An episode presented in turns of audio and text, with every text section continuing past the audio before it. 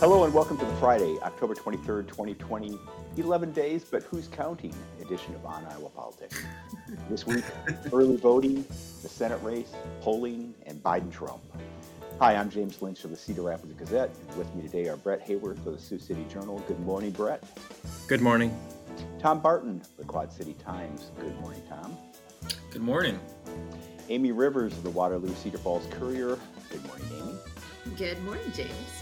Aaron Murphy, Lee Newspaper Statehouse Bureau Chief. Good morning, Aaron. Good morning, James. And Gazette Opinion Editor Todd Dorman. Good morning, Todd. Good morning. You can find us on Facebook, follow us on Twitter, and subscribe to On Iowa Politics on iTunes and Stitcher. First up, early voting. Once again, early voting seemed to be a hit. Already about 30% of Iowa's 2.2 million voters have cast their ballots, and another 210,000 have requested absentee ballots. According to Secretary of State Paul Pate, nearly as many or more people have voted as of Thursday as in the 40 days of early voting in 2016. And there's 11 days left. Interest groups and political parties seem intent on throwing sand into the gears of the process. The RNC and Trump campaign, as some Democratic-aligned groups, have been going to court to expand or contract the process to serve their ends. But Amy, voters don't seem to have a problem with early voting, and you've seen record turnout there in Black Hawk County. What's it like?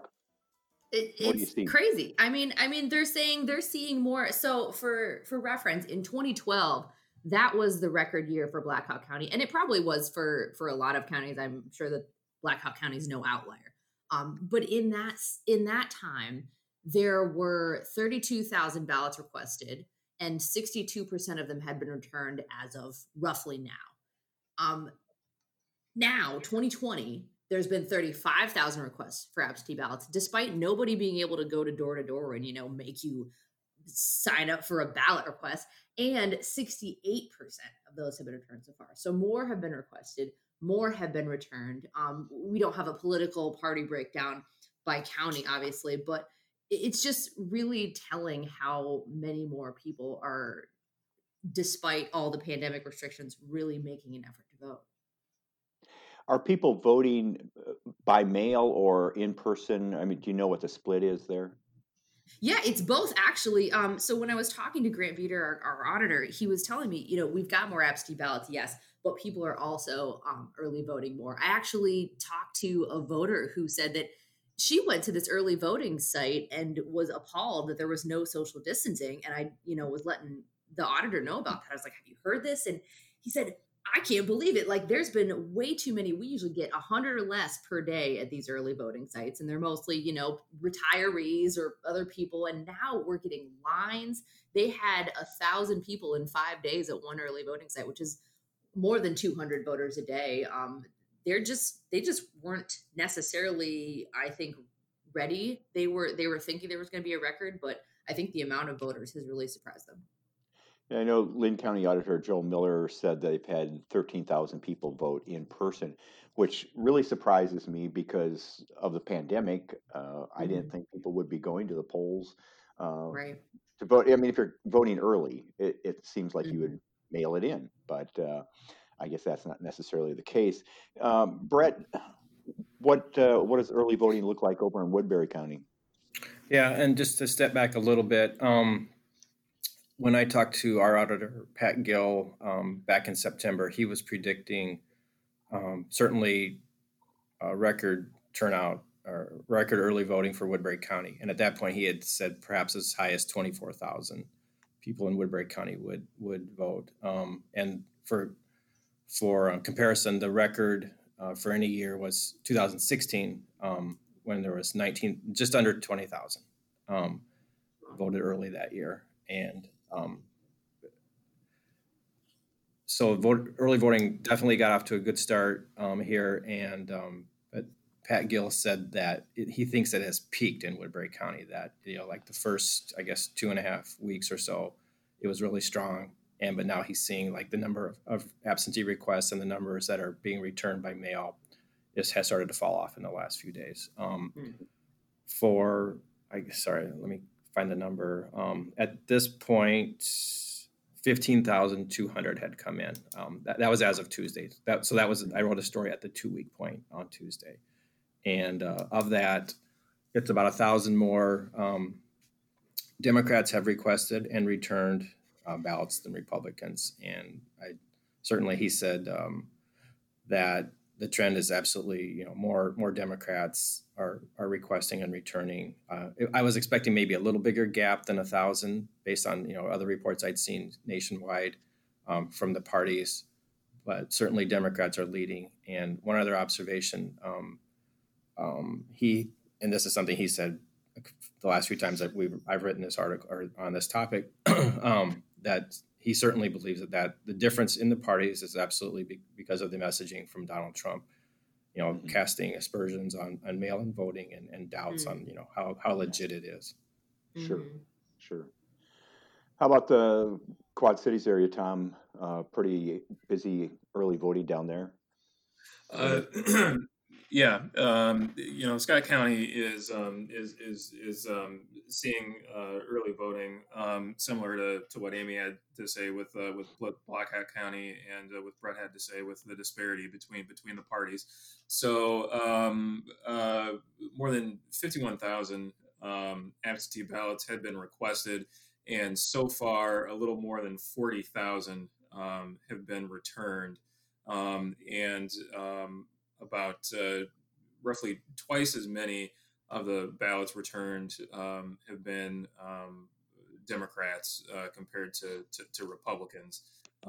Democrats have requested a little more than 25,000 absentee ballots and had returned a little more than 20,600 compared to Republicans. They requested about 14,000 and so far have returned almost 11,000. We're seeing a pretty good split between mail-in versus in-person early voting. Mm-hmm. Looking at the county-by-county breakdowns on early voting, Todd, we see Democrats, as everybody has noted, Democrats are voting in larger numbers than Republicans, at least in most places. Butler County or Grassley County, as some people call it, is an exception. And up in Sioux County, 4 times as many Republicans have voted as Democrats. Do you think this reflects enthusiasm or a tradition of election day voting, or, as Brett was just saying, Republican loyalty to Trump, who continues to question the mail-in voting process? Yeah, well, I think it's probably a mix of those things, although I think there is an enthusiasm gap, and I don't know if I would call it enthusiasm necessarily.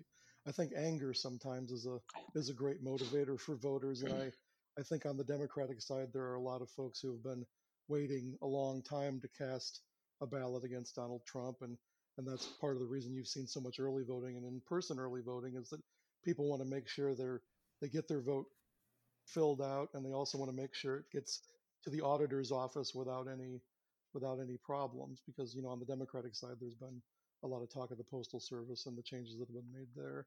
So it's like in my job I'm processing letters to the editor, where our inbox is just overflowing with letters expressing anger about Donald Trump and how he needs to be voted out, and we're getting almost very very few sort of letters defending Trump or that are saying that he's done a good job and you should reelect him. It's it's a pretty sizable gap. I'm hearing from those folks, when they're criticizing editorials or things that we write, but they're not writing letters to the editor.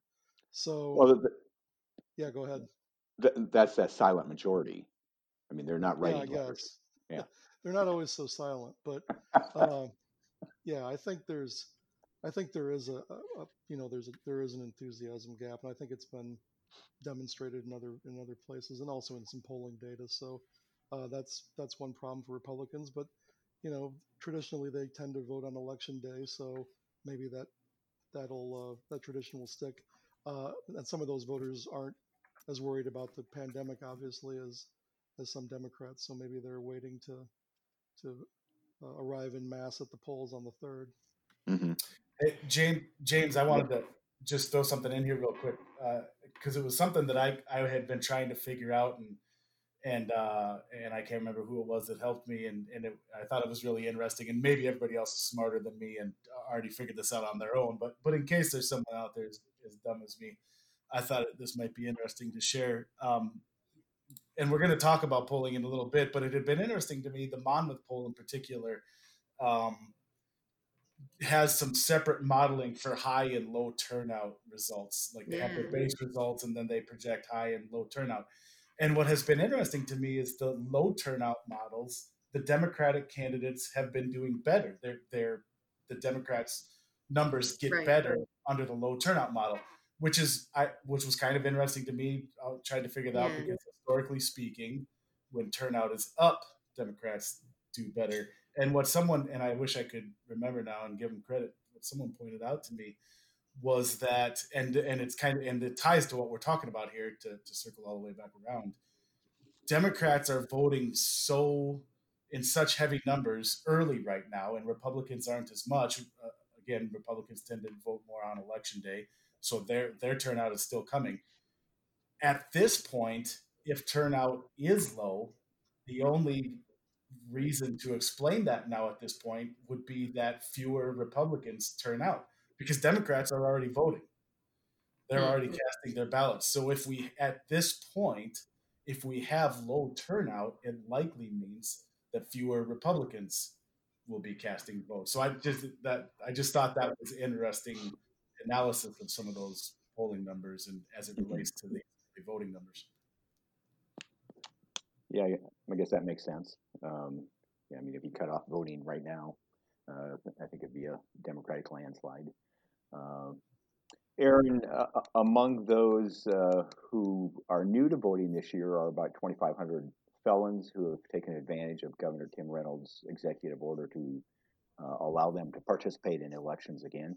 One advocate of restoring felon voting rights called that number disappointingly low. Why is that?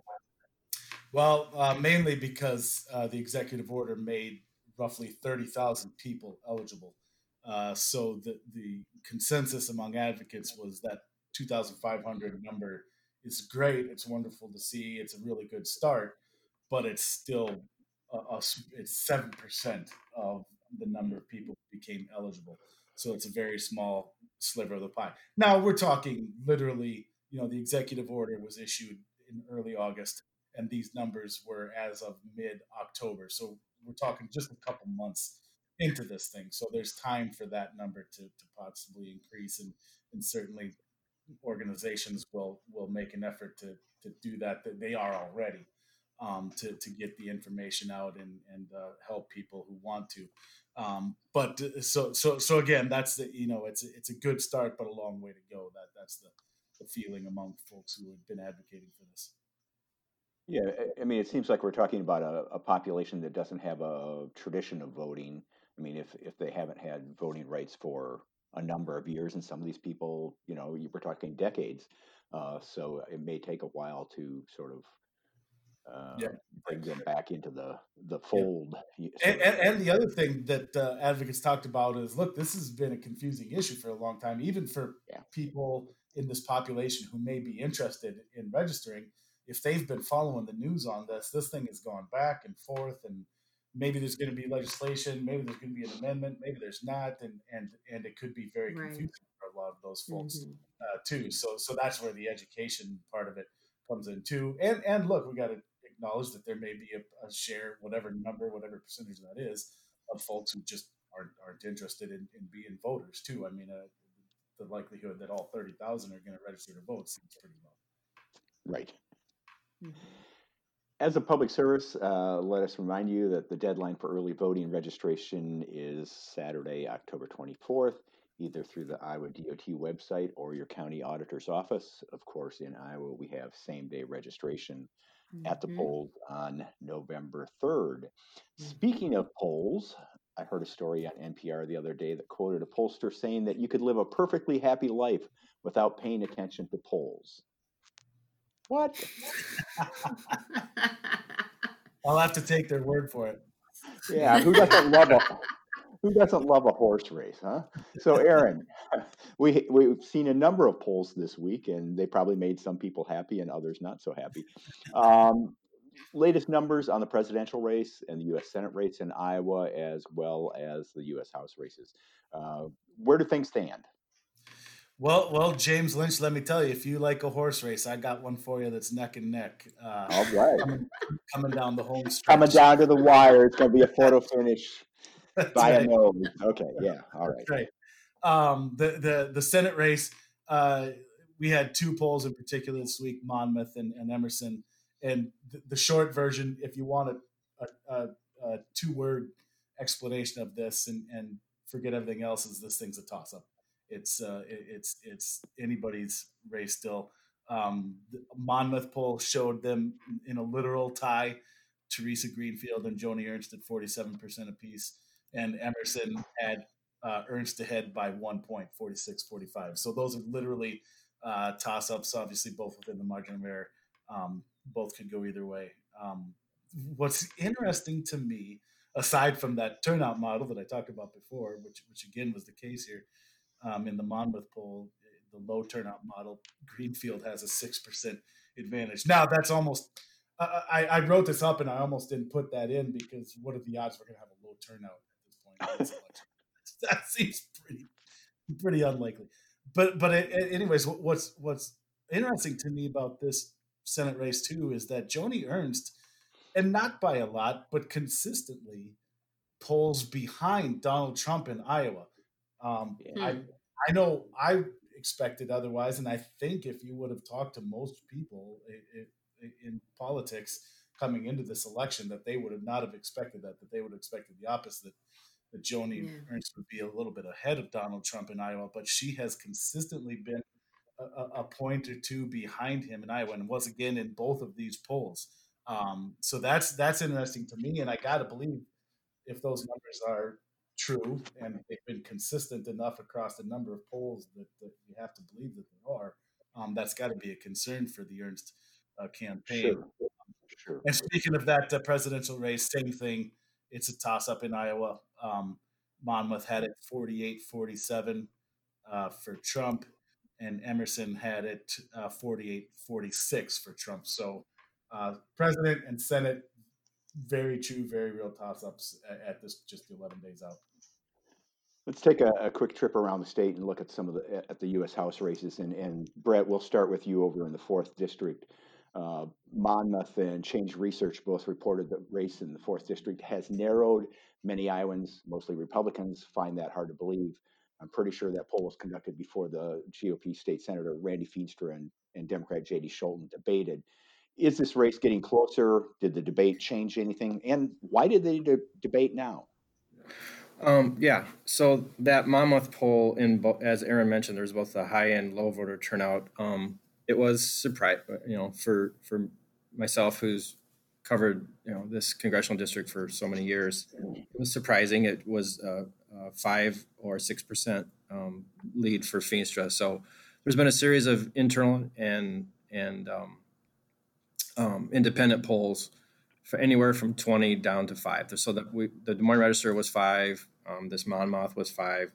So that is certainly a lot closer than what you would expect in a district, the 4th district, where the voter registration advantage for Republicans is like 70,000 people. I find those very intriguing. I have a weekend piece that's our final preview for this race, and I talked to a professor, and he chalked it up to J.D. Scholten being in the race for the second time in a row and having become learned his lesson, so to speak, from 2 years ago when he came within 3% of Steve King, that he's very good at hitting his points and working the district very well. He's as he has mentioned, he's hit every single town in the district, 360 or so towns in the district that he's visited. So as for the debate, why they debated, I know the Journal at one point was offering, and that didn't, for whatever reason, that didn't happen. But this one was WHO, and certainly it's a good thing that they debated. It's good that we at least had one where people could see them. And just a couple of takeaways from that debate that I'd like to share was that, and I don't know if it changed the dynamic, but I'd say they both acquitted themselves fairly well. There was both instances where neither was very strong on specifics, where they kind of dodged the question, so to speak, without directly answering it. But there was 2 points that stood out for me, which was that I think Scholten wanted to go on the offensive, because the very first question, I'm just looking back at my notes, was the first question was, how does faith inform your decisions and your stances on issues? And Scholten led off first, and he gave a quick answer that, the first part of his answer was that I show up, I listen, and I bring people to the table.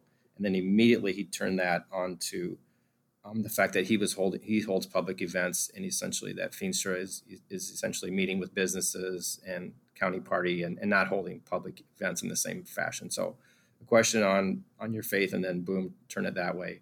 I don't know that it particularly landed, but it showed that, right off the bat from question one, that he wanted to make some inroads and point out differences. And essentially the story of the debate, and just to boil it down and make it short, is that the Green New Deal came up, and several times Feenstra is running ads were saying that Scholten supports the Green New Deal, which is the framework to address climate change. And Scholten has said that I don't support it. He wants to address climate change, but the plan as it roughly sits is not something that he could support. And that he had told Feenstra several times personally to take that ad down, that he wishes those ads would not run. And then just to finish up, Feenstra's view that his proof that Scholten supports the Green New Deal was a couple of retweets where he mentioned the Green New Deal. Mm-hmm. Okay. All right. Amy, how about the first district? I think you just met with Finkenauer and Hinson. Talk about that race. Oh yeah. So apparently it's still a toss up. It's weird though, because the Monmouth polls have, kind of consistently shown, and this is kind of really the only polling that's happening in this district, but I mean, it shows Finkenauer leading Hinson 52% to 44%, which, I mean, that's outside the bounds of, their margin of error, but I mean, it is still a toss up. I think Democrats and Republicans are both really looking at this seat. Finkenauer is being challenged by this well-funded and well-known Republican candidate, Ashley Hinson. So I think this is really one that everybody's going to be watching. But it's interesting. I asked him some questions. I asked him the same questions just to get, their divergent answers on COVID relief. They both really support more Paycheck Protection Program funding. For Iowa farmers, they're talking about, very similar things as well. Hinson even, was talking about immigration reform. I think the race is really, they're both trying to really project themselves as moderates, which I found really interesting, but maybe not surprising because it is such a swing district. Of course, Finkenauer took the district from Republican. That Republican took it from the one vacated by Bruce Braley, and Bruce Braley, of course, took it from Nussel. So this district has swung in recent decades. And so it's really not surprising, I think, that they're both adopting really similar positions, not all across the board. They do have divergent ideas, but I think it's sort of, they're both looking at, if I am, like Brett was saying, if I take a tack too far to my left or my right, I risk alienating this district that's so very, very close in voter makeup. And I think both of them are playing it really safe. Mm-hmm. Tom, how about the second district? It looked like Monmouth moved that from red to blue. Does that line up with what you're hearing and seeing there? So the poll had Democrat Rita Hart leading Republican Mariannette Miller-Meeks 49% to 43%. That was a swing from Monmouth's poll in August that had Miller-Meeks ahead 47% to 44%. I guess I was a little bit surprised by that. I was getting the sense that while Rita Hart may have a slight advantage over Miller-Meeks, that the race was a little closer. That said, this is Miller-Meeks' fourth attempt running for the seat. She unsuccessfully ran against Dave Loebsack three times, and voters in the district, given their voting history, have been happy with Dave Loebsack. And in Rita Hart, I think they see a candidate who's very similar, someone who's taken a centrist approach, someone who is focused on kind of kitchen table issues of healthcare, Social Security, anti-corruption, and in response to the pandemic. She's someone who has Democrats, Republicans, and Independents supporting her campaign. She's a pragmatist who's kind of steered clear of a single-payer healthcare system as an alternative to the Affordable Care Act. She crossed party lines to vote for a Republican bill to help farmers struggling with high healthcare premiums. A vote for which she's bizarrely being criticized by the GOP over. But she's open to a wide range of solutions to deal with problems like gun violence, immigration, climate change, and shoring up the country's social safety net. Miller-Meeks also has more moderate tendencies. They both support more paycheck protection funding, comprehensive immigration reform, getting another coronavirus relief bill passed that includes additional federal assistance for those who are unemployed. But from the voters I've talked to, there's kind of a worry, or maybe a wariness a little bit that Miller-Meeks, like other Republicans who are running, and other Republicans in Congress, that she'll be in lockstep with Donald Trump. And I guess they're looking for someone who again is a little bit more of a centrist and a pragmatist, and might be willing to push back on some things. Okay. And Aaron, the third district is a rematch between Cindy Axne and David Young. Same results as 2018, or is that district going to flip? Well, the polling right now looks similar, if not a little bit better for Cindy Axne. The latest Monmouth poll has her up 9 points, 52 to 43. I should just toss in here really quick. This is a great poll to at least give us some sense of what's going on in these districts, as someone, I think it was Amy, noted, the polling is rare on these congressional races. But there's partially a reason for that too. Pollsters in general are hesitant to drop into congressional races just because it's hard to get a sufficient sample size to get a good reading of the room, and it can be dangerous, and they can wind up being way off. And so there's hesitance on pollsters. So I just thought I should throw that caveat on there as we discuss all these.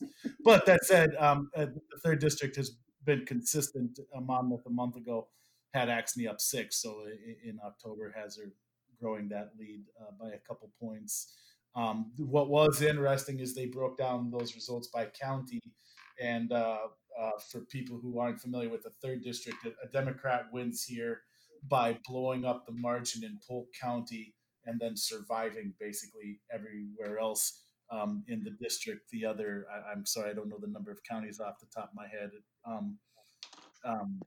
Let's see here. I think it says in this piece, I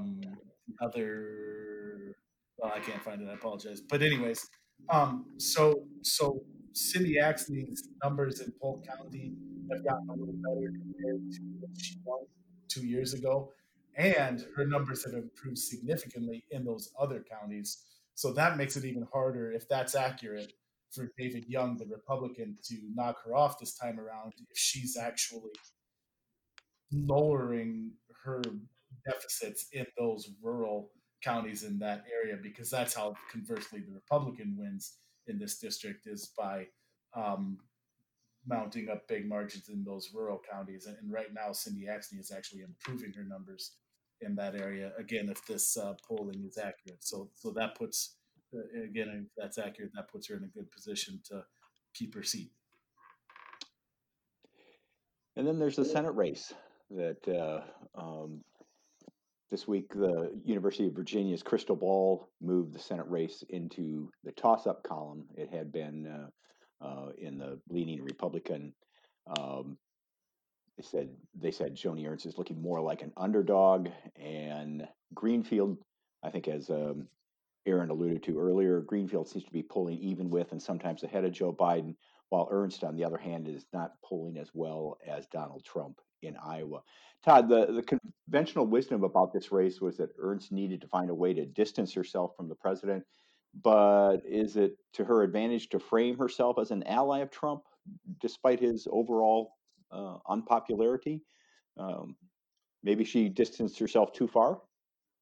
Well, I don't know that there was any chance that she was going to be able to distance herself very far. I mean, she's consistently supported the president.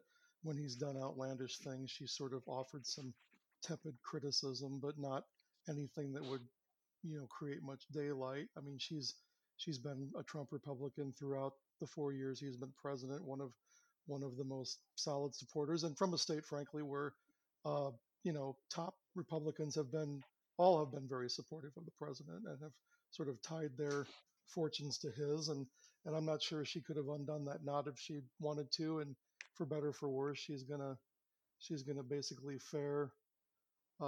Part of how she does on election day is going to be tied to how well he does. Mm-hmm. And then the big event of the week was the second presidential debate. After a bye week, Donald Trump and Joe Biden met for the second and final debate that, as one headline I saw this morning said, more debate, less drama. Todd, was the sequel better than the first debate? Did the mute button, the moderators, not yours, help make it more palatable? It did seem to help, and I think it also helped that Kristen Welker did a fantastic job moderating the debate, and we saw Chris Wallace have a lot of trouble, and she kept a lot more control over what was happening last night than Chris was able to. But it was the tone was different. It was still, the president was still, driving fact checkers to exhaustion by, telling a few fibs, well, probably more than a few. And, but he was less sort of, at least for the first half or so of the debate, it was more restrained. He sort of started to be the Trump of old in the last 45 minutes of the debate. But, he did better. And I actually thought Joe Biden did much better and turned in probably one of his better debate performances. So, overall it was easier to watch, but still, I think it was Stephen Colbert who had the best analysis that it felt like we were getting our final wisdom tooth pulled. So now I guess it's time for some, good dry ice cream. And ice cream. It struck me watching it that for a lot of the debate, Joe Biden seemed like an angry old man. He really got wound up, and he was red in the face, and he was really coming on pretty hot, and which doesn't help him. He gets tongue tied and sort of loses his train of thought when he does that. And again, it was like when he turned and he looked right into the camera and talked about the people at home that seemed to be the strongest moments in the debate for him. And to me, the president's strongest moments were when he just kept asking Joe, like, you've been there 47 years, you're in the White House for 8 years. Why didn't you do all this stuff? But I don't know that it changed anything. I don't know that it changed anyone's mind. I think it probably, it's probably silly to think that these debates will change anyone's mind because we've become so polarized and you go in cheering for your guy and you're not going to switch sides during the middle of this. I don't know any takeaways from anyone on the debate, whether it changed anything or there were highlights. Shed any light on this campaign? Maybe it's that the Republicans that were waiting on the sidelines to see if they could stomach voting for Trump saw something in this debate where he was actually talking about the issues, where he wasn't necessarily interrupting all the time, that they might be able to then go out and vote for him. possibly. That's interesting. Yeah. That he didn't come, as someone told me this morning, talking about who will win this race, they said people hate Donald Trump more than they hated Hillary Clinton 4 years ago. So, right.